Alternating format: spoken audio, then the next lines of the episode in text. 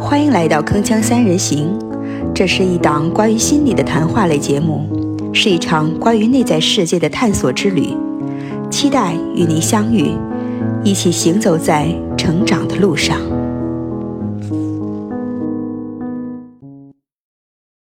大家好，我是主播静听小溪，欢迎来到铿锵三人行第九期节目。本档节目的常驻嘉宾依旧是我们的老朋友房爱莲房老师。本期节目的客座嘉宾是阿香，也是房老师的一位老朋友了，是一位学校老师，喜欢读书、静坐、养花、修心养性，热爱生活。那么欢迎两位老师的到来。嗯，听众朋友们，大家好。大家好。嗯，那今天我们想聊一聊呢，就是嗯。跟身体相关的一些话题哈，我现在发现呢，很多这个嗯，现代人生活节奏比较快，然后呢，每天呢就是忙忙碌碌于呃生活呀、工作上面的一些事情，有的时候呢，就是很容易去忽略我们身体上面的一些感受啊。你比如说，如果身体发出信号了，哪块有什么不舒服了，可能这个时候呢，我们才能嗯。嗯，回过头来看一看身体是不是有哪些呃问题呀出出现，然后呢，即即使是有的时候身体发出信号了，可能我们的这个注意力也没有放在身体上，往往呢也错失了身体发出这个信号。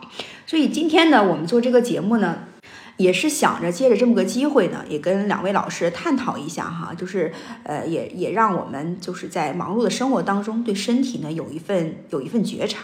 不知道嗯两位老师。呃，跟自己身体啊，这位伙伴的关系怎么样？那我们先来问一问，嗯嗯，房老师先来说说。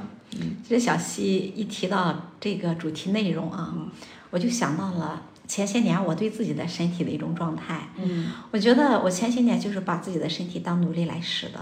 嗯就是驱使他要干这个，要干那个，然后拼命的压榨他，啊，就觉得就困了的时候不行，我还要坚持去做什么事情，嗯，饿了的时候也不及时的给他吃，或者说给他随随便便吃一点就可以了。那时候真的是觉得身体就是一个帮助我实现我想要的目标的工具。嗯，啊，这些年呢，就是随着学习呀，也慢慢的。对这个身体也有了一些新的认识吧，就觉得其实身体它并不是那么简单的一个供我们奴役驱使的工具，它是由自己的，我觉得他自己有自己的灵魂的，就说他的灵，就说不是我自己这个灵魂的灵魂，有他自己的灵魂，有他自己的语言，他其实也是特别渴望着我们能去善待他。那就是说，如果把他就是说也是想象成一个人的话，就是想象以为你的一位朋友的话，那他也是有他的精神、个性和灵魂的，是可以这么理解。对对，我我觉得是这样子的，是，嗯，他他真的其实他的灵，并且他特别智慧，就是他的灵魂是非常非常智慧的，啊，他会去保护自己，嗯，就是他其实你像我们很多时候生病是，其实他他是一种自我保护。嗯，包括我们你会看到很多的人这个形体有一些变化，嗯。啊，其实你仔细去一琢磨一下，或仔细去发现、觉察一下，其实是一种自我的那种变化，或者说为去适应这个主人的这种生活习惯做出的一种调整，所以他他真的是非常非常智慧的，你看。嗯，我这样说的时候，我就会想起来我的叔叔。我的叔叔就是他那个肩膀就是会有一个高一个低。你看农村的，长期在农村待着的人，尤其是做农活多的人，基本上他都会有他特定的一个姿势。嗯啊，其实这就是说，你长期的从事某一样工作之后，身体它自动做出的一种调整。嗯啊，这个就是其实大家是很显而易见的啊。那前一段时间呢，我就发现了一本书，叫做《身心合一》，好像是这么个名字。那个说的更神奇了，但是我觉得挺有道理的。他就记录了这么一个事情，其实这个这个作者他就是因为去参加这么一个学习班之后。开始对这个身体有了兴趣，他才开始写这个书的。就是他参加这个课程的时候呢，是这样的，就是，呃，你把衣服脱了，然后就站在老师面前，老师就看看左边，看看你右边，看看你前面，看看你后边，然后他就能够把你这个人、你的家庭状况、性格特点，甚至父母的性格特点，你自己的习惯爱好、情绪、心理的偏好，他都能说出来，并且说的特别的准确。嗯，然后他就觉得哇，真是我们这个身体哈，它真的不是一个简单的供我们奴役驱使的一个工具啊、而是有他自己的智慧在里面。我我现在也越来越认识到这一点。这让我想到就是说，呃，身体是有记忆的，好像对就是说你我们的经历啊，就是一些事情，好像看似就是过去了，但是可能身体都会都会记下来。你你说的这个太对了，嗯，给你举个例子吧啊，其实这是我经常做的一个事情，但是就是，呃，昨天大约是今天二十号、十七号那一天早晨，我那天早上其实蛮开心的，就是早晨起来之后就先做了八段锦。然后就做呼吸瑜伽，做了几个瑜伽，然后就去植物园遛小狗。哎，在路上这个过程当中，我就会感觉到我的下腹部很不舒服，就有一种那种凝滞的感觉，有一种沉重的感觉，嗯就像不通了，气血在那个地方不通了，嗯就是类似这么一种感觉。哎，我感觉好奇怪，因为以前这种感觉也会有，但基本上是会有一点不愉快的事情发生。嗯那这一天没有任何的事情发生啊，我就停下来去觉察那个地方，然后因因为我也会习惯有这么一个 流程哈，我就问那个地方，我说你想说什么？你想表达什么？然后他就说我不高兴，那就是很笼统的一句话哈。然后我就进一步去听他，我说你是因为什么不高兴？然后他就说，别人都说我，都嫌弃我，都认为我不好。哇，这个声音哈，真的对我来说其实蛮熟悉的，嗯因为我经常做这种自我探索嘛。嗯探索探索就会回到童年的时候，然后就会想到自己，哎呀，被父母责备呀、批评啊，被姐姐嫌弃呀，就会都有这些东西哈、但是那时候小啊，也不敢去反驳，也不知道去反驳，就打心里就没想到要去反驳，但是是很不高兴的，很不愿意接受的，因为当别人来责备我的时候，我不会认为，嗯，他们看问题有有问题，嗯。我就会觉得本能的会觉得是我很糟糕，嗯，是我不好，我是不被喜欢的。好像就印这个声音就对印印在身体里面了。对，这些东西其实它真的，它平时它真的不在我的大脑层面。嗯但是当我去跟这个地方去连接的时候，发现它就藏在那里了，嗯就在我的身体里面。你觉得特别，就是让我很惊讶的这个事情哈，就是当他说出来这些话之后，那个凝重的感觉一下就散掉了，一下就散开了。嗯但其实并没有完，又稍微过了一会儿之后呢，我就又感觉到，它有又有那么一种凝重感，但是比刚才的那个范围要缩小了。啊，就是原来那个大小吧，能有铅球那么大，嗯。这个时候呢，好像就比那个乒乓球稍微大一点点，是这种，是这么一种感觉。嗯。然后我就继续跟这个感觉在一起，继续去觉察它。然后我就发现了，其实当他们那样子的批评我的时候，我不是没有反驳吗？但是我内心就是好像表面上认定了自己挺不好的，嗯但实际上内心深处更深处是不愿意接受这么一个观点的。这并不很认可，对，是不认可这个，嗯对，所以在有一个部分，实际上这产生了自我怀疑，我真的有这么糟糕吗？然后还会有什么呢？就是我注意到，当我在做些什么事情的时候，我就开始变得紧张，就是我会去看一看周围是否有人在盯着我，他是不是想要批评我？也就是说，当我说话做事的时候，我会先看看周围人会有怎样的反应，而不会让自己那种很本然的状态很自然的去呈现。嗯，就是这种自我怀疑和这种紧张，就是那个感觉，就就是那感觉，其实就包含了这些东西。所以我就在这地方呢，又做了一下工作，然后它就好转了。啊，所以小溪刚才说的那点特别的，我觉得特别吻合我。其实我觉得也吻很多的人，因为我在做个案的时候，也常常会去从他们这种感受，然后切入到身体里面去。真的就是几乎哈，所有的那种规律性的东西吧，跟我这个是非常接近的。就是当我一旦切近他的身体感觉的时候，他很容易就会联想到以前。尤其是小时候的事情，所以他真的，我觉得他是，就是说很多很多东西，他真的是在我们的身体里面有记忆的，嗯。啊，他会用这种感受的方式表现出来，嗯。啊，如果不是我去连接我的身体，你说我自己认为我很糟糕，我自己都不会相信，嗯。啊，因为我自己觉得我还挺好的。嗯，就是它跟你意识层面的认知的这个层面是它是不同的，不同的，不同的，对，是的，是这样子。嗯。嗯。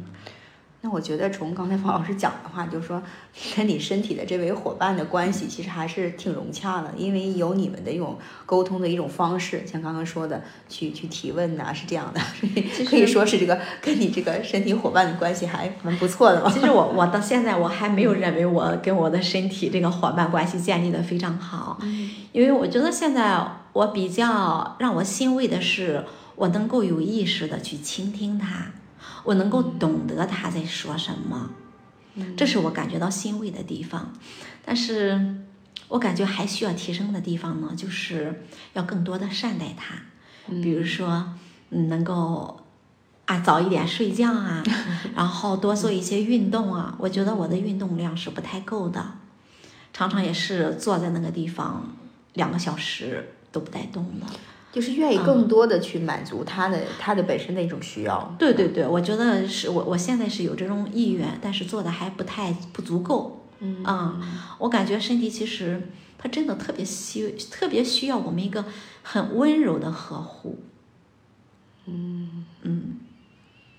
那有的时候呢，就是这话说回来，有的时候呢，就是我们在把它作为工具的时候，就是呃希望它为我们做很多事。那相反呢，有时候我们去呵护它呢，那可能就是说我们要为它做做一些事情，但是那往往是因为我们要做的事情就是很多呀，或者时间很久啊，可能就需要它能支持我们去去多一点。嗯，那么就是说，嗯，在这个嗯闲暇时候，或者是说呃它。帮助我们，这个这段时间过后呢，可能我们也要去对他进行一个关注，要不然的话，一直不停的去去压榨他，压榨他，然后他可能就会出现这样那样的状况，这样吗？嗯，对，是，我觉得其实是一个相互的支持，嗯，但是前提是相互的爱，我觉得一定是先要给到他爱，嗯，然后再去寻求他的支持。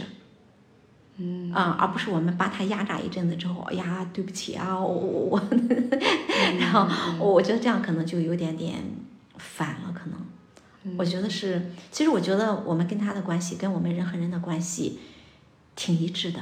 嗯啊，就是我跟人的关系，我也一定先要看到这个人，爱这个人，然后他才由衷的乐意来支持我。嗯，这样我们的这个关系呢，它是不消耗的。是彼此滋养的，对对对，是这样的。所以我觉得跟身体呢，也应该，我现在我只能说，也应该建立这样的关系，或者说，我希望建立这样的关系。嗯啊，这是我个人的一些体会哈。啊，你刚刚说到那个，我就有种感觉，嗯，好像就是身体各方面，我觉得他都满足的时候，他有时候会发出声音，哎，我们做点什么吧。是的，他就会，你就会觉得，哎呦，那我们可以就是暂时不用去考虑身体的这方面的状况，然后我去做点我这这个真正去想做的一些事情。然后有的时候呢，身体说，你你可能就是你把手头的事先放一放，你先顾顾我吧，我需要休息，我需要什么什么，然后他就会会跟你说，可能这也是一种有互动的模式。对对，其实这个刚才小溪说到这个地方，就说身体也乐意来做一些事情，我也特别的注意到哈，就说在什么情况下身体会特别乐意做一些事情，就是除了我们给到他一个很好的呵护之外，就是当你做的这个事情是真的符合那种爱的精神的时候。是真的满足那种生命的需要的时候，而不是去满足个人欲望的时候，身体是会特别支持的。嗯嗯嗯。所以就就是说，呃，我们去区分那种欲望和真正的需要。你身体好像也是一个这个，对，好像是一个就是。评评判官就是叫一个什么？是的，是的，一个旁观者的身份给了我们一种一种视角。对对对，我觉得是这样子的。嗯，所以我现在有时候也是会有有这么有意识的哈。有时候我代课的时候，我也会让学员们来去体验这个。我会比如说我在建立规则的时候，每次小组最开始第一次课都会建立规则嘛。嗯。那为了节省时间呢，我就会首先把规则一二三四五六列出来。嗯。然后我就念给他们听，我说，请你们用身体感觉一下，让你的身体来回答这一条规则，你是否同意？嗯啊，我自己我现在也会常常去这样做，你会发现真的很多时候，你的头脑会说可以，但是你的身体会说不可以，不愿意的。对，是的，是这样。啊 啊，这是一个蛮奇特的一个视角哈。是，嗯。那么，嗯，阿香老师呢？你来说说你跟身体的这个伙伴的关系怎么样？那我现在理解的是，就是身体和心理可能组成了咱们一个个体。嗯。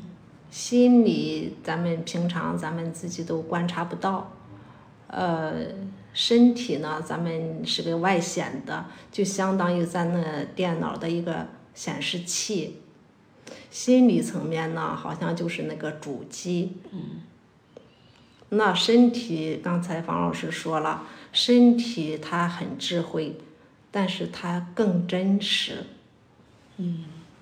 当身体发生问题的时候，出现症状的时候，呃，不论你心里是否承认，但是在内心里一定是有了变化才出现这个问题。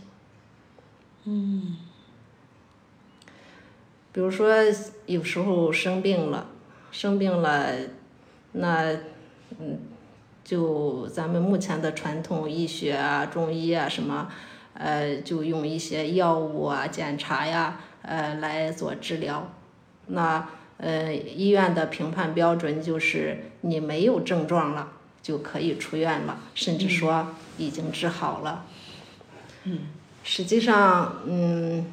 这仅仅就是说，从这个身体层面上来说，你没有了症状，你自己感觉舒服了。但是，真正治疗到病根儿，还还没有到那个层次。比如说得了肿瘤，现在如果是良性的，可能还保守一下；如果是恶性的，到了一定大小，可能又得切除。那切除了以后，是否这个病就真正治好了呢？也不一定，那就是说过一段时间还得去检查，还得去看看复发了没有，看待去看看转移了没有。那如果是他真正治好了的话，就不可能再出现复发或者是再转移，那有可能会出现二次肿瘤。嗯，就是说真正的病根儿它在内心里头。目前咱们的传统医学或者经典医学叫，它还达不到这个层次。嗯，如果说咱们自己做自我探索的话，就可以从病根儿上做治疗。嗯，那你给我们分享分享。呃，我我我举个例子哈，就是我接触过的，有一个有一个妈妈，她女儿呃找了一个男朋友，结果呢，这个女儿呢很优秀，这个男朋友呢呃条件稍微差一点儿，但是这个女孩她特别喜欢这个男孩儿，这个妈妈呢开始是不同意的。嗯，可是拗不过女儿这么喜欢人家，到最后就勉强的同意。可是真正快到结婚的时候，这个男孩的妈妈到这个女孩家里来，呃，也给这个他们小小两个孩子买了房子。这个女孩上这个妈妈面，这个婆准婆婆面前呢，呃，就呃表现了一番。这个婆婆了解了这个女孩以后呢，就十分的不满意，说这个女孩啊，呃，这样那样的不好。这就引起了这个女孩妈妈的很强烈的情绪。嗯，嗯，碍于这个亲家这个面子，她又说不出什么来，啊，只能就忍气吞声。过了一段时间，这个妈妈就不停的在咳嗽。因为这个妈妈吧，她是一个一个外地的一个医生，她嗯自己在医院里呃也找中医看，也找西医看，也做检查，也吃了很多药，可是半年多都没有起色，嗯，就是吃了药，过两天可能呃就就又开始了，一直没有，呃，发生了这个事情以后呢，呃。我就说，那你回去你想对这个婆婆说什么？她就说，我就想骂她，啊，她就说想骂她，但是呢，又自己觉得，哎呀，我这么高的身份，我这个家庭这么有文化有知识，啊，家庭里头这么文明，我怎么可能骂出口？嗯嗯，我说你可以不守着她骂，你在家里骂吧。嗯，他就回去以后，我说你想说什么？他就说想骂他。我说你想说什么就说什么。啊，当然我支持人家骂人也不对啊，没有但是有效就可以，是一种方法，对，一个治疗方式。对对对。呃，但是就是就是他想说什么，我就说那你回家关上门，你想说什么就说什么，把这个情绪发泄出来吧。结果回去以后，他就开始呃，可能练说家骂的，练哭的哈。嗯。过了几天就说是呃好了，嗯，那个咳嗽好了百分之八九十了。嗯，那个什么，不咳嗽啊，不咳嗽了。就说这个情况，就是说，当这个情绪被压抑了以后，哈，嗯，你觉着，哎呀，这个时间可能这个事情可能过去一段时间了，啊，觉着，哎呀，都过去了，不习惯了，或者是说啊，嗯，都过去了，就忘了。实际上，在身体里头，刚才两位老师说的，就是他这个记忆，他是不会抹去的，因为他这个情绪被压抑了，压抑在里面。嗯，当这个就像量变到质变一样，当时间累积够了，这个量累积够了，它就会呈现出身体的症状。这个症状呢，你说从这个传统医学上来治的话，嗯，不太好治，你找不着病根儿，因为中医也看了，西医也看了，他就没有治好这个症状。所以就是说，你自己从心理上来调节的时候，有可能就会找到那个病根儿。嗯，这还有一个例子就是，有一个人他他老是说他的右手的大拇指很疼，他就竖不起来，嗯，捏东西的时候哈就使不上劲儿，啊，就是老是不能这样，嗯，那个就是点赞的这个这个姿势他就做不出来，啊，他竖不起这个大拇指来，他这个手指头就很疼，嗯。他好长时间了哈，他就说啊，我去针灸啊，我去怎么样的啊？过了很长一段时间，我问他，他还是说不行。后来他就说，你说我这是怎么了？嗯，那我就说，你愿意去称赞别人吗？他说，我很少称赞别人。嗯啊，我我说，那你试着去。呃，去夸奖一下别人，称赞一下别人，看看怎么样？嗯，我说你最不愿意去呃看到谁的好，或者说你最不愿意夸奖的那个人是谁？他就说了，他说了他家里的一个人。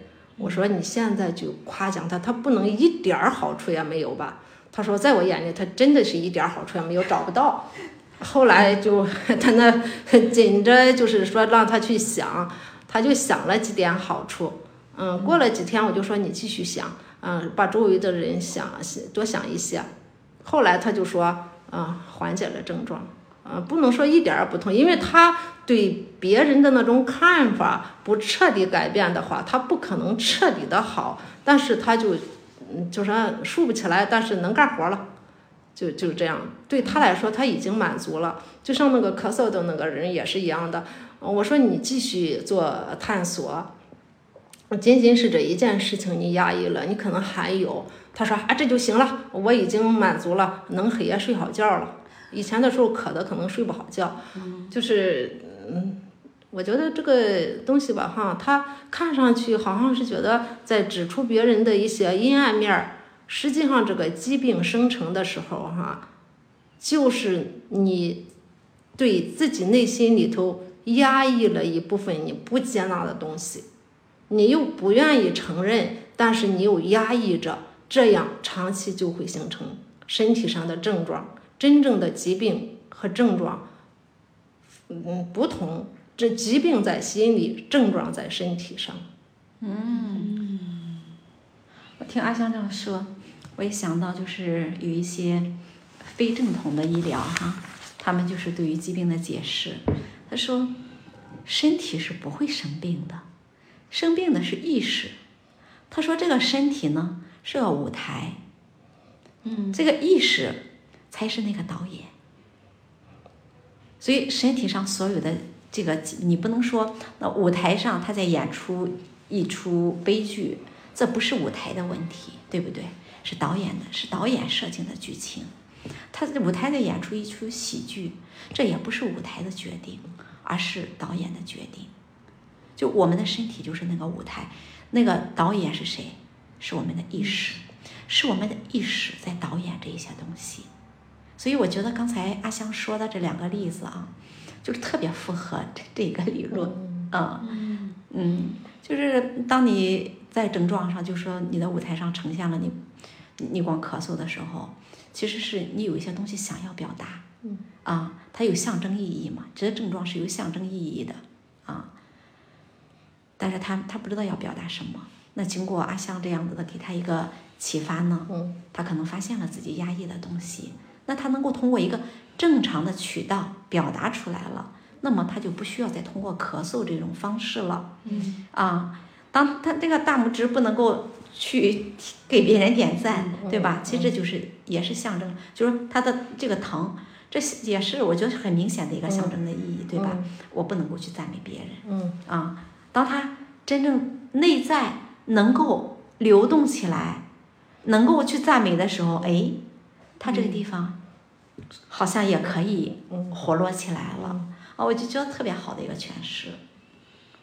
那就是身体的这些症状哈，听刚才听老两位老师讲了，我就觉得啊，就是呃内心内在的一个一个反应，它并不代表他个人的一个，像刚才说的，他个人有一个呃就感情色彩呀，有有有个喜好，那可能是我们内在，我们内在通过它来呈现。它只是一种一种一种呈现，然后呢，嗯，但是这个这个症状啊，它不是最终的这个根儿，对，症状不是问题，呃，对，不是这个，不是这个根儿，就是说我们我们我现在有是就是去治疗的话，可能我们把这个症状消除了，我们就认为啊这个病治好了，但其实它只是一个让我们看到我们内在的这个病的。呃，或者内在的意识啊，就是等等那种深层的东西的，它的一个，也就一个信号兵一样，也是一个这个呃表现也表象也好，就是让我们看到这个地方，但是它不是主要的原因，嗯，是这样。对 对对，我 认我认为是这样的，就像阿香一开始他提到，呃，对咱们刚才这之前的时候提到，就像一棵树的叶子黄了，嗯。可能不是叶子的问题，而是它的根出了问题。嗯啊，所以这一个人当他生病了，他不论长了肿瘤也好，还是得了糖尿病、高血压之后之后那个也好，这个症状本身可能不是病根，不是嗯。啊，而是他那个更在更深层的嗯。里面，比如说意识、信念，嗯。啊，自己如何看待这个世界，如何看待自己，如何看待他人，可能是在那里了。嗯，嗯，那香老师平时是如何跟自己这个身体做一个连接呢？就比如说你身体就如何觉察自己的呢？能跟我们分享一下？嗯哎，我现在吧哈，觉得就是去学习了那个呃内观法以后哈，我现在呃大多时候还是想不起来，呃少部分时候想起来的时候，我会去关注一下呼吸，回回来。以前的时候，如果有人让我生气，呃，啊有人让我生气啊，实际上就是说身边发生了我看不惯的事儿，或者是我很反感的嗯那个呃事情发生了哈，以前就会指责啊，是你让我生气啊，你做了这么不对的事情哈，呃那个怎么那个反正就就很指责别人。现在呢，呃少部分时候能想起来。就回来观察自己的呼吸，啊、观察自己身体的感受。其实你当你有情绪，呃呃生气的时候，你身体的反应是是有的。嗯，最明显的就是呼吸。你生气的时候，你呼吸会加粗加重。嗯嗯，你身体也有反应，比如说你胸口闷啊或者什么的，但是以前就不知道这一些，就完全的去怪罪，嗯嗯那个人或者是外边的人或者外边的事情，不知道是自己内在发生了这些东西。实际上真正让你失控或者是让你生气的，是你身体的反应，你感受到身体出了问题不舒服了，你才控制不了了，你才发出去了。嗯，外边的事情和人只是引起了你内在的一个反应。嗯，现在呢，就是嗯，只要能想起来，我就观呼吸。嗯，观呼吸，看着自己的呼吸，看着自己身体的感受，然后慢慢的去平静下来。只要你能把这个意识、把注意力从外收回到内，这就进了一大步。我觉得现在指责别人，当然还是会有，比以前少了很多。嗯嗯嗯这样的话哈，就身体就比较轻松。那今天也是给了我们一个视角哈，就以往呢，我们身体出现这样那样的状况，我们往往就说赶紧呀吃药啊、打针呐、或者是说向外求，就是说寻寻找原因。但是今天可能是呃，让我们多了一个视角，就是说跟我们内在的去去沟通啊。你比如说感冒，那我们为什么这个时候感冒了？我们之前为什么没感冒？呃，就是等等的，就是换季了，哎为什么一换季就感冒？那它这个可能就是说，嗯、不仅仅是天凉啦，那我就就是着凉了。那他为什么就是有的时候不感冒，或者有的人他就不感冒，然后有的人他就经常会感冒，他就是可能给我们代表传达的这种信息也是也是不同的。嗯是，其实说小溪说到这个，就让我想起来另一个例证哈。你看，我们好多孩子，他会在上学的时候，嗯他会肚子痛，甚至会发烧，他真的会发烧。嗯啊就然后呕吐呀，然后就说拉肚子这种事情都是太常见了嗯啊。但是到周末的时候就很好，一到上学的时候就就就就不行，就出问题啊。嗯其实这是一个很典型的一个现象，就是说身体知道心理，心理也能够在身体上有所反应啊。所以孩子不愿意去上学呀，哎，身体很就可以出现这些状况，然后就有了正当的理由，哦，我可以不我去上生病了，我就可以对，不我可以去不去上学了。对对对，是是这样子的啊。对，真的就说他他会习得的这么一些东西在这里，就是哦，因为本来我不想上学，然后我记得我上一次发烧的时候，或者我头疼的时候，爸爸妈妈就说可以不用上学了嗯嗯啊，然后他就会哎反复，这这是无意识的，不是说他有意识的去采取这样的一些措施啊，但但是真的会是这样，嗯嗯。我有一个挺奇特的体验哈，就是说，嗯，有的时候呢，比如说我在看电视啊，或在听广播呀，或者是开看那个一些新闻呐、报道的时候，就有的时候我会发现触动我内心的这个时候呢，我就会有一种反应，就是就起鸡皮疙瘩。对，当我看到就是那某一句话的时候，哎，我的心好像一下就被击中了。我就是觉得这句话说的怎么这么对呀？这句话怎么说的，好像就是我呀。哦，就是一直内心的那个声音，然后突然被人说出来了，然后出于内内在那个愿望突然被人就是说点燃了的时候，我就会出现身体的这个，哎，一下起鸡皮疙瘩。呃，就是就是我对自己一个觉察，我就觉得哦。这个是他要传递的一个声音，我就会着重的注意一些。不知道两位老师有没有类似的这种 身体上面的这种感应和体验呢？就是我可能没有那么明显的说到起鸡皮疙瘩的那种状态啊，但是确实就是当别人一下子读懂你、看到你的时候，会有一种感动。嗯，这个是会是对，会有一种感动。那感动是什么反应呢？你身体会有什么样的一个？比如说。那个心脏会跳的加快呀，甚至会觉得那个细胞，你就是感觉到身体的细胞就在那跳舞、颤抖、跳舞，会有这样的感觉。就是根据那个情况的不同吧，它表现会有一些不一样。像刚才我说的是一种情况，有时候呢，你会觉得，哎呀，心脏心脏就像那个奶油是被融化的那种状态，就是变得软了，要融了。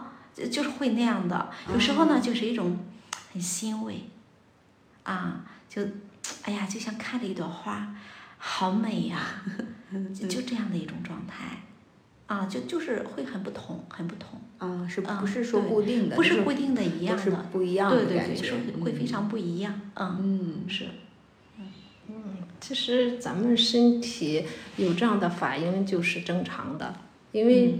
嗯，你不论是别人读懂了你，还是别人嗯那个说了话，你起鸡皮疙瘩哈，你身体的反应是最真实的，没有完全相同的两个个体，嗯，都是都是个性化的，嗯，但是这些感受呢也没有好坏，对，嗯，但是往往是咱们有一个惯性，有一个习性反应，就是身体很舒服的时候。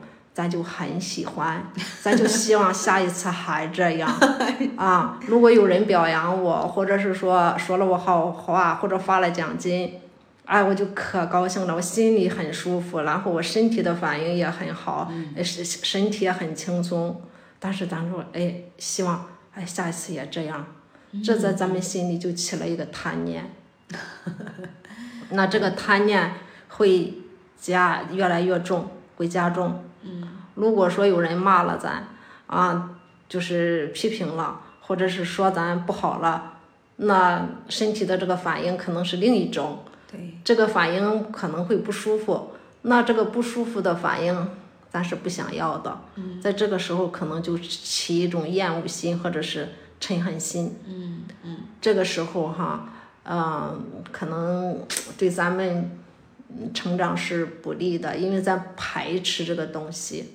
呃，就说呃，只起起了这些反应是正常的，但是咱心里不要起嗔恨反应，不要排斥，就是很平静的去观察着身体，比如说起皮可起鸡皮疙瘩了，或者是起什么，很平静的去感受着这种反应，嗯，也不要起贪，也不要起嗔，啊，保持一种呃中立的状态去观察。这样，我觉得就会越来越好。就是在以后发生类似的事情，身体的反应就会小，因为它慢慢减弱。那我理解就是说，呃，如果这个感受比较舒适的状态呢，那我们也去感受它，哎，看到它，哎，舒适，很舒服就好了。然后如果不舒服啊，或者难受啊等等的的时候呢，我们也去，哎，看到它，哎呦，现在怎么这么难受，这么不舒服，哪块很疼，就看到它就好了，而不是说，哎呦，这个疼的我可不想要，我可不想再疼。然后那个好的你快点多来点吧，我我就想沉浸在好的那个状态当中。可能这个起心动念这个本身也会对这个内心有有。有所影响和扰动，对对身体也会有一些影响。呃，舒服的感受也好，不舒服的感受也好，实际上它的本质是一样的。内心里头那个种呃粒子反应、电生化反应是一样的，只是咱的感受啊，把它分成了舒服的和不舒服的。咱喜欢那种舒服的，喜不喜欢那种不舒服的，然后这样咱们的心理状态就不平衡了。可能往往是内心的这种扰动，我们喜欢什么，然后我们排斥什么，也是导致我们身体有这样那样症状的一个因素，对是什么？咱们咱们喜欢的那个东西，咱就想多要，再多要，尽量的啊，无限的多。然后那个咱讨厌的那个东西，不喜欢的那个东西，咱就排斥，甚至视而不见，或者是压抑。嗯，这样的话哈，咱们就嗯，时间长了就形成这样一个模式，然后咱们被压抑的那个东西。比如说叫它阴影的话，哈，那个阴影就压得越来越深，那个量会越来越累积，最终它就会呈现在身体上，最终就像个垃圾桶一样。你今天那个垃圾桶你看着满了，然后你夹脚踹一下子还能盛上点儿，明天你再踹两下还能盛上点儿，最终有一天垃圾桶爆了，嗯，那这个东西就都洒出来了，你就嗯。身体呈现出症状来了，所以这个身体是最智慧的、最真实的。有些人他嗯说，哎呀，我怎么怎么好啊，怎么怎么，嗯嗯，听他说是一方面，嗯，你要看他身体的话哈，你也能知道他身体的状态，嗯，你通过他身体的状态，你也能看到他身心里发生了什么事情。就是我刚才说的 那个那那个课堂上的事情，对对对对对，就是身体很很很真实的反映了你里头的东西，就像咱那电脑电显示器一样的，那个主机里头是什么，你显示器上不就出来什么吗？你只显示器上的东西不就是里头的东西吗？嗯，就是我们怎么样说我们哎呀身体状态好啊，身体好啊，可能。嗯，看看你的这个，比如说面相啊，比如说你的体态呀，你的精气神儿啊，可能这些方面就会体现出来。对，就大约知道你的一个 生活状态。对对对，嗯，我记得就是这很多年之前了。有一次我打车，这个路途有点长嘛，嗯，所以路上就跟那个司机聊，然后我就看到他那个模样，我就说，哎，我感觉你好像有一个不快乐。嗯，他就说，哎。人生是那个不如意是十之八九啊，啊，谁还没有这个不开心的事情？我说是啊，我说不过我觉得你这个不快乐似乎时间比较久了，并且每天一天到晚他都好像化不开。嗯，哇，他一下就回过头来睁着大眼问我说：“你会相面吗？” 我说我不会相面。嗯啊。但是我只是一种感觉，啊，因为他看到我就是一种语气什么的都是挺温和的啊，所以他就开始给我讲，啊，就是在大约大半年之前，他的妻子抛下了两个月的孩子走了，也不回来跟他离婚，呃，也也不回来跟他过日子，也不回来跟他离婚，啊，所以真的是很痛苦。那你是通过什么看的？我就看到他那那张脸。他那张脸的那个肌肉，就是绷得紧紧的，嗯啊，是是就是是，他那个肌肉是凝固不动的那种状态。你像我们，可能一般的，他会比较灵活的一个状态，你会看到他那个肉是不动的，僵化。嗯，对，很僵的。对，我也就是我也因为我毕竟不是相面的哈，可能很多时候就是一种感觉，第六感，嗯，哇，当我。就是说，很很没有意识的时候，你们会看到我的脸是很严肃的，嗯，就看起来是个不高兴的样子。现在看着你脸色可好了。是，我觉得也是。但是我知道我自己啊，我自己知道，就是当我没有不意没有意识的时候，比如说自己一个人在那个完全放松的时候，我的脸是看起来是很严肃、不太开心的样子。嗯，我觉得这跟我小时候其实很有关系的。我小时候就会天天不高兴，所以他真的他已经，你的肌肉那个记忆已经记住了，啊，并且我还可以给你们分享一个例子哈。这个例子呢是，我很近的一个人，我就不说是谁了。就是几年之前的时候，他来找过我，就是说到他他家跟孩子的事情，他说那个孩子特别烦人，特别不懂事，特别不听话，所以他气得他就是逮着啥就拿啥打孩子，就是脱下鞋子来拿拖鞋去打孩子，逮着那个拖布杆的时候就拿拖布杆去打孩子，有时候都把那个拖布杆给打坏了，就打断了，就会出现这种情况。当然很遗憾啊，我让他学非暴力沟通，他也没有学。这几年大约三四年过去了，我现在看到他的孩子，我就想到了我小时候的自己。他孩子现在已经是一张满不高兴的脸，嗯，很，你就是天天你每次你看到那个孩子，那个孩子的表情都是那种很憋屈的。说不出来的那种郁闷，嗯，那种不开心，由内而外的对。由由内而外的，真的是这样子的。这个这个孩子这个，所以我就觉得这个人的长相啊，啊，不单纯是，嗯，这个爹妈生的时候是怎样的，跟后边是很有关系的。啊，对，我又想起来一句话，就是 说。四十岁之前的长相赖爹妈，四十岁之后要自我负责了啊！为什么会这样说呢？就是我们可能爹妈生了我们是这个样子，然后我们在小的时候不懂事儿的时候，他们有有一种很特别的方式对待我们，啊，所以我们这个脸真的会会会有一些影响，成为一个固定的模样哈。但是我想，当我们成年之后，我们就有责任去探索自己，去成长自己啊。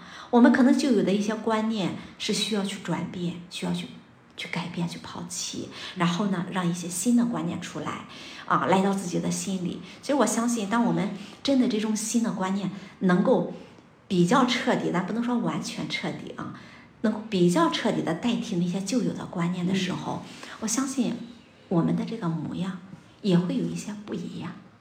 嗯。啊，这就我觉得这就是四十岁之后为自己的长相去负责任吧。也是我们内在呈现的这些，同时是说，呃，通过我们外在有一个呈现，就是我们内在的这些呃所思所想所感所悟啊等等的，然后，嗯，通过我们的外在有一个呈现，嗯，就是这样这样子，嗯对，我觉得它一定是有呈现的，一定是有呈现的。就是有的呢，他可能就说，哎，固定为我们的某一个特别的表情。你你你们去看，有些人他笑的时候是半边嘴咧的，另一边嘴不动的。哦啊，你你可以你可以确定这个人在那个他笑的那一刻，他并没有真的感到开心，而是他认为在这个场所我应该笑。礼貌性的微对，礼貌性的，笑的是，嗯是他长期的在自己内心没有感到快乐的时候去嗯那种假笑，就会形成他这么一个固定的模式，一个固定的样子，啊，这是就是说外观上一个整体的变化，嗯然后。另外一就就是说会，其实咱们刚才谈到一些症状哈，我自己也有一个特别深刻的一例子，嗯。那是在二零一一年的时候，就是我从正月十五之前，大约是正月初十那个阵子，我就开始发现我的牙有些不舒服。我当时在上海，嗯，然后就去看，去了三次三三甲医院，就完全没有看好，就是也没有发炎，也没有说那个洞洞之类的，嗯啊，就真的是看不出什么问题来。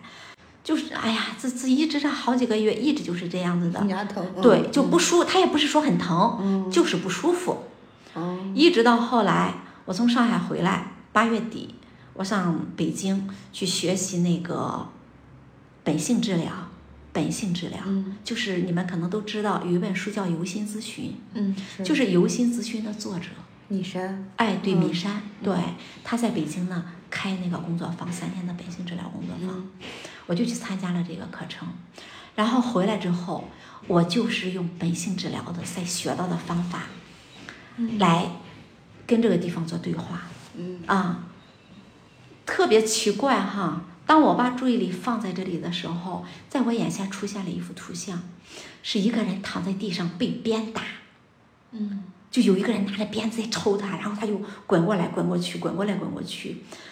然后我自己并不感觉到悲伤，但是眼泪哗哗的流，嗯是冰凉的泪嗯啊嗯就那样哗哗的流嗯啊。当然，这这中间也会有一些对话哈，我也会跟他有一些对话，就跟这个场景，跟场景里的每一个人。嗯然后这样做完之后呢，天就黑了，嗯然后我就感觉到我有点发烧似的，特别没力气。嗯然后我回到家之后没有吃饭，就直接上床了，嗯然后盖上被子暖了。特别让我惊讶的是，到了第二天早晨，嗯完全没有感觉了这个牙这个地方、嗯啊。这是我第一次就做这种身体的用心理的方法做身体的治疗，就取了这么这么好的一个效果，别从那之后到现在。这多少年？呃，十年，正好十没再出年过去了现过吗没有再出现过。对，当时是你知道那是多长时间呀？从过年到八月底，这可里头可能是大半年的时大间，大半年的，因为因为过年的时候阳历可能也是二月份，大约有可能哈，就至少有半年的时间是这样。所以从那之后呢，当我有不舒服的时候，嗯。我也会有意识的去做做这一个啊，我用它治疗过湿疹嗯。啊，对我治疗湿疹，就就是我自己的湿疹嗯。治疗好了，然后我这个手指头嗯。蜕皮嗯。啊，就有一段时间哈、嗯每隔那么一两个月，它就会蜕皮，每隔两个月就它就会蜕，并且还会有一些很深的裂纹嗯啊。一开始也是想不到去用这样的方法，但是后来，哎，就是对呀，我为什么不用心理的方法去做治疗啊？然后就去做了治疗，到现在是一二一年三年多过去了，嗯。那个毛病没有再出现过。那就是说，当你治疗的时候，你跟他对话的时候，你是，嗯，后来是知道原因吗？还是并没有知道没有没有知道真实的原因，没有知道说现实生活当真正的原因。像这个手的这个蜕皮吧，我忘了出现了什么异象。就是那个湿疹的时候，我记得很清楚。就是当我把注意力放在这个湿疹上的时候，出现了一个老头，坐在一个嗯就像一个高坡上面。我说：“你在这里干啥呢？”嗯他说：“我要在这守着。”嗯我说：“你守啥呀？”他就说：“你看，你看，就就用用眼睛指示我往那地方看。然后我就看见了两个十八九岁的小伙子在往上冲呀，他其实就是在防备这两个人的。嗯嗯然后我就问这两个小伙子：“我说你们要来干啥呢？”嗯那两个人就笑了笑说：“没事儿，我们就是闹着玩的。”啊、然后就说：“要不然你们回去吧，你看这个呃老爷爷在这地方还挺紧张的啊。然后他两个就笑了笑说：“那好吧，那走吧。”也没说话，俩人就转身就走了。嗯其实这个过程很短暂。嗯嗯然后过了两三天，我就发现我的湿疹消退了，并且从那之后没有再犯，你是呃身上湿疹吗？还是腿上。腿上？对对对，一块儿吗？还是一块儿很一块嗯，对，就有有这个，比那个一元的硬币大一些。哦。嗯，但是是反复发作了好几次。哦。嗯，哦，蛮神奇。对，真的真的是蛮神奇的，我自己没法解释，没法解释。你并不知道说根源呀，或者怎样，你只是看，就是单纯的看到了他，然后嗯，跟他有一个对话，然后他就对对对，他跟我对他跟我这个牙齿疼是一样的，那个牙齿为什么疼，也是不知道，知道的不知道真正的原因。嗯嗯，嗯，这是可能一些我们无法解释的哈。但是对，其实我觉得我可以有另外一种解释，就是说我们长期积累了一些情绪。嗯啊，可能都是很小的事情，芝麻大绿豆大的一些小事儿、啊，所以呢，它并没有说让你真的感觉到，哎，我有哪个压力来了，但是压力会一点一点的积累积累，所以它最终呢，它会以一个图像的形式来出现，它会以一个意象的形式来出现、嗯啊，它所以它可能会哎变成。呃，老头啊，或者小孩儿啊，啊，或者其他的动物呀之类的啊，甚至会变成一只鸟啊，一朵云，嗯这都是可能的。就是在我工作，就是跟我的来访者做工作的时候，是会发现这样的情况的啊。比如他会看到有山洞啊，嗯哦，有天上飞来什么像龙一样的东西呀、之类的。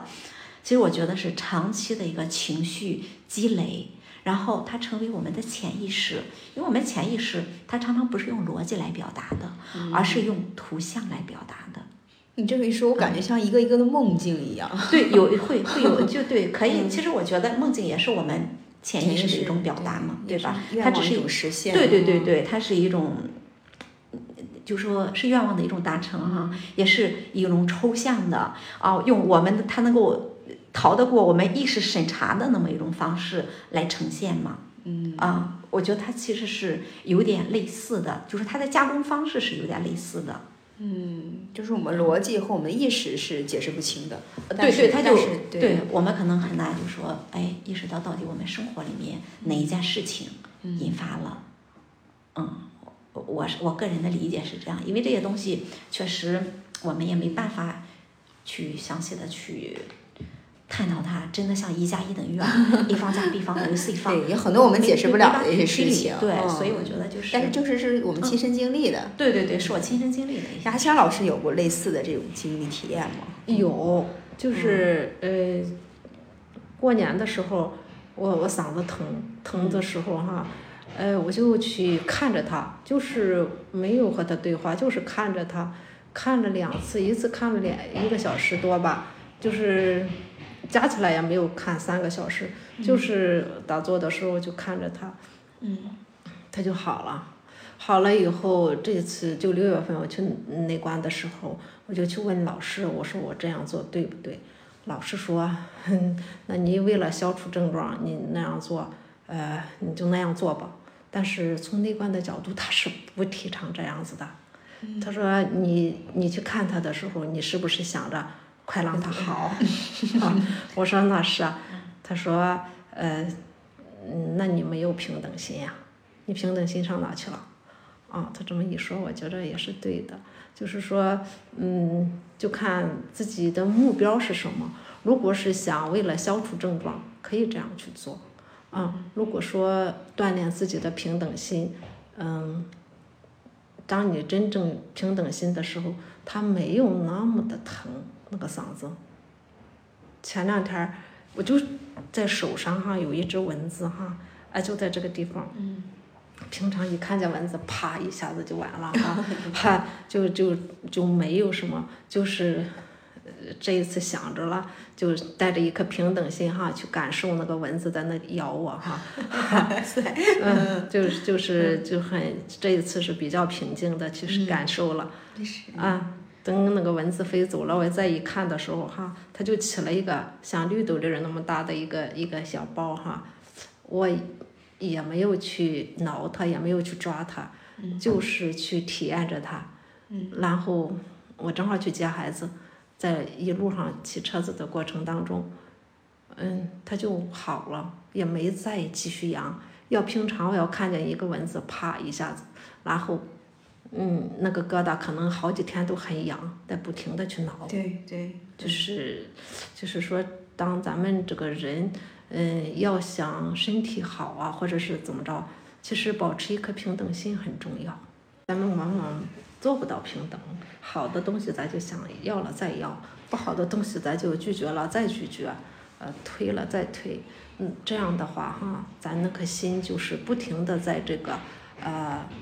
贪和嗔之间摇摆，然后失去了平等心，嗯，人他就不是那么的快乐，因为你在这个不好的情绪状态下，那你不快乐是肯定的了。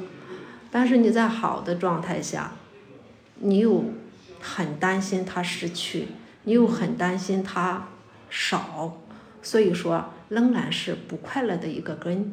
嗯，这样的话就。处在一种不快乐的状态，所以那个底色就是不快乐的。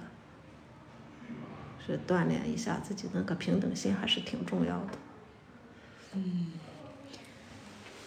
那我们的身体也是说，嗯，好像就是像个镜子一样哈，把我们的内心的一些东西都是啊如实的给它照照射出来。嗯嗯。那么这里面想请老龙老师再分享一下，就是嗯。嗯，我们平时呢，就是说跟身体如何跟身体打交道，比如身体出现这些信号的时候呀，就是我们嗯怎么去处理？还有一些其他的一些方式吗？嗯，我对于我来说，可能就说，嗯，出现这些状况的时候，呃，除了我刚才说到的这些，我一般的会去跟他做一个对话哈。嗯其实我觉得阿香说的这种静静的陪伴，也是挺好的一种方式。嗯你只是去陪伴他，其实也是蛮完全可以的哦。嗯嗯，就是，其实我们用一个人来打比方的话，其实他是需要一些关注的。当我们把目光给到这个人的时候，嗯这个人内心就会有一种满足感。我觉得这对我们身体其实是一个很好的滋养，是给他补充能量的。之前呢，我可能会感觉，那我陪着你，比如说你的情绪不好，我陪着你，我特别希望你，你赶紧赶紧开心起来，赶紧快乐起来。嗯但是刚才听了阿香老师说的，就觉得其实我要做的并不是说，呃，通过我要嗯让你赶紧好，或者我起多大的作用哈，嗯然后就是把你变成那个变回那个好的状态。嗯其实可能更多的就是。我在这静静的陪着你，你好也好，你你不好也好的话，我都接纳，我都接受你的这种状态。嗯然后我都愿意呃在这儿陪着你守着你。我觉得可能这种的方式可能更加的，嗯，怎么说说好一些吧。对，我觉得嗯这个就是说大家都可以去做啊，大家就是都这个是比较容易去进行的嘛，因为你不需要做任何事情其实挺难的，我觉得这其实其实啊，要还挺要稳，定，就是还挺难的。啊，对我就是首先你要有这种意识，你相信这样是可以带给你有一些益处的。我觉得有这么一种信念，嗯可能能帮助你停留在这儿。我相信小溪说它难，是不是？其实就说能够稳定住，总有一些期待，嗯就是你嗯像你，比如说你跟你的手指头对话的话，你总是期待他哎赶快好起来，嗯啊，然后呃你跟你的朋友你陪他的话，你总希望他从他的那种情绪当中出来，总是带着这种呃期待的对心，对可能这样相反也给对方一种一种压力。是的，是的，所以我觉得这个事情可能是需要我们在生活当中慢慢的去培养这一种信心的。嗯啊，那你当一开始你完全没有这种意识的时候，你不会这样做。嗯当你有这种意识的时候，你可能有一想要去做，但是觉得行吗？你去陪了他一分钟，发现没效果，你可能就不陪了，对不对？嗯啊，那你发现，哎，你看，比如说我现在就会比较相信这样的方法，因为我有过很多次这样的经验，嗯所以他会给给到我更多的信心和意愿去做这个事情。嗯那这样我在遇到更大的这种身心挑战的时候呢，我可能也能够多一些信心。和耐愿意心，哎，对，很嗯。耐心，对，所以我觉得小溪说到这一点特别的有价值，它的价值就是提示我们，在我们没有很强烈的这种躯体反应的时候呢，我们也要去有意识的培养我们的平等心，就像阿香说的，在我们没有遇到很大挑战的时候、去培养它，嗯。啊、嗯一旦这个时候培养了，到那时候哎用起来就比较顺畅啊。这样想到很多人就是说，哎呦，这感冒怎么肝治不好啊？吃了这么多药了，然后呃，怎么感冒了好几天又不好了，真烦人。然后好久了，就是哎这一个小小病怎么怎么拖了这么久啊都不好。他就是可能在意识层面就觉得很小的事情应该很快好起来，哎，反反复复的，然后一直不好的话，就是觉得接受不了，不能去去接纳。对，嗯其实当你这样说的时候，还会有一种想象哈、就是说这个病在这个地方，实际上它是想想要让我们的身体能够慢下来，休息一下，对吧？它类似也是一个灵魂。那但是我们的主观意识呢说，你不能在这儿，你必须走。然后他两个就开始掐架，那这一掐架其实挺消耗的。对呀、啊、所以我觉得他就没有力量去修复了。如果我们不是去跟他掐架，而只是这样的陪着他，嗯，我觉得那个力量就节省下来了。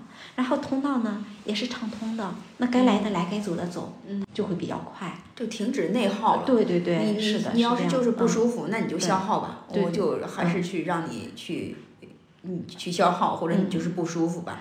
如果说我我再去排斥这个不舒服，就是另一种消耗了。对，这就嗯像其实像对待孩子一样，当孩子在那地方哭闹的时候，你如果能抱住他说：“哎，宝贝，啊，你你是哪里不舒服？跟妈妈说一说。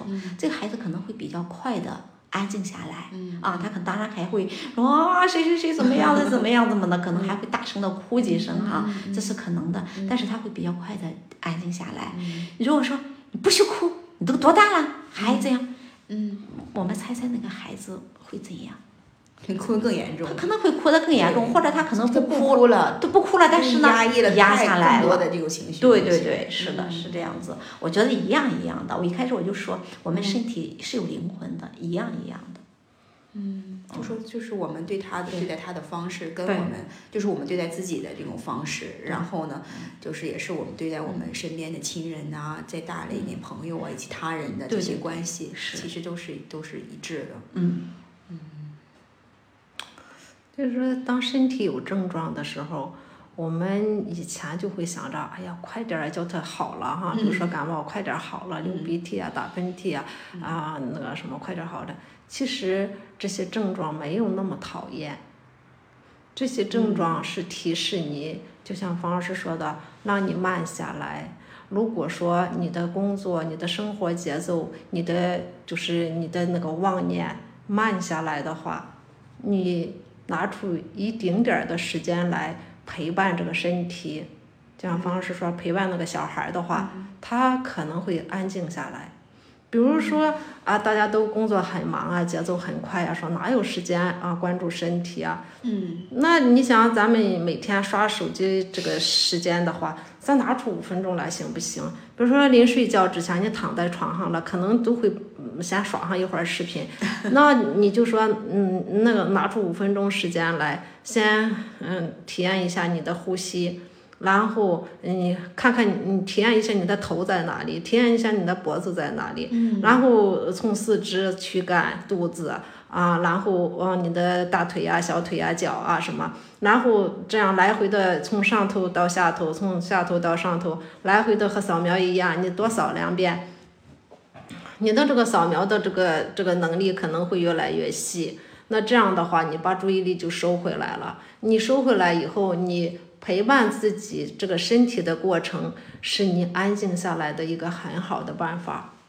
那你这样安静下来的话，身体有不舒服的地方，你及时的发现了啊，你及时的发现，你就去陪伴着他，他好的也很快。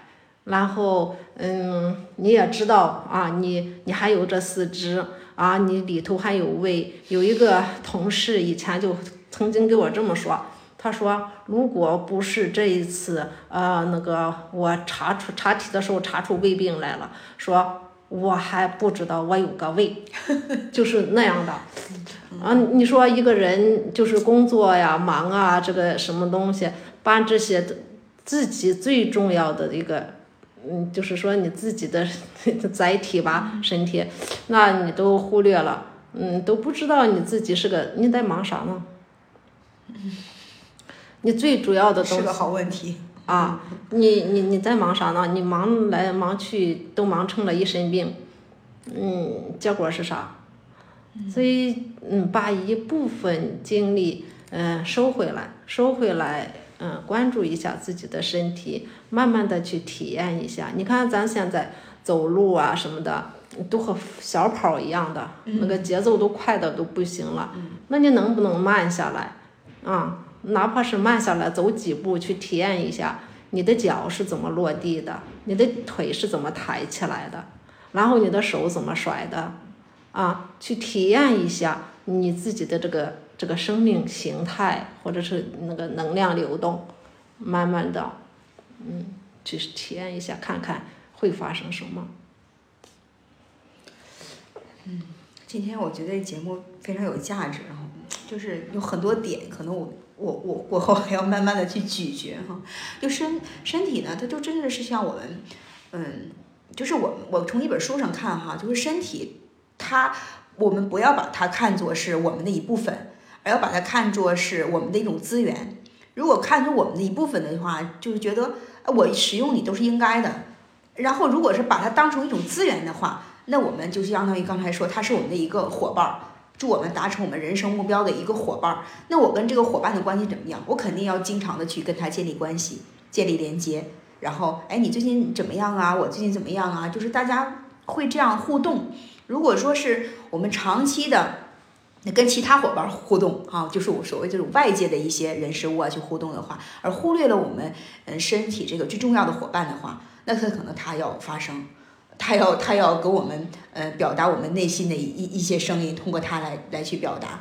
那我如果我们就是每天可能抽点时间哈，在这种繁忙的工作之余呢，给他一点时间，跟他建立一个良好的关系，可能就是说未来生病的几率会降低一些啊。我们说是治胃病嘛，啊，如果他只出现症状啊，再去治疗、再去调整的话，可能要费更大的一个力气。那在我们平时的时候，我们多留一部分觉察给我们的一个一个身体。啊，至于如果哪块不舒服的时候，我们可以更快的，呃，或者是更准确的，能能知道它的一个状态。嗯，这其实还是确实是蛮有蛮有意义的。嗯，我觉得它这个意义不仅仅说在于未来，它让我们生命的几率降低，嗯，可能在当下它会带给我们很多的益处。嗯，啊，比如说会让我们的心情比较平静。嗯，啊，让我们感觉到更加的有空间。嗯啊，那我们做事情的效率会更高。因为当我们去觉察身体的时候，其实它是把我们带到了当下。嗯，那这个嗯，在节目最后呢，两位老师还有什么想跟我们嗯共同分享的吗？嗯，其实今天晚上这个节目呢，对我来说也是一种提醒，提醒我更有意识的去善待自己的身体。嗯，这也是我想要跟来听我们节目的朋友们分享的。嗯，好好的善待自己的身体。嗯，大香老师，我觉得接下来我需要做的是，嗯，把那个注意力嗯收回来，嗯，尽量的去做，嗯，因为习惯性的往外看，嗯，现在呢，嗯，就是有意识的尽量的去做，把注意力收回到自己身体。专注自己的情绪和身体反应，嗯，尽量的少去指责别人。希望听众朋友们如果有同意这个观点的，也尽量试着去做点儿。嗯，非常棒哈。那么今天这两位老师呢，也给了我们很多不同的视角。嗯，那么也很感谢嗯收音机前的朋友哈。嗯，也希望呢我们都能更好的享受生命和享受人生。好，谢谢大家的收听，嗯，再见，再见，嗯，再见。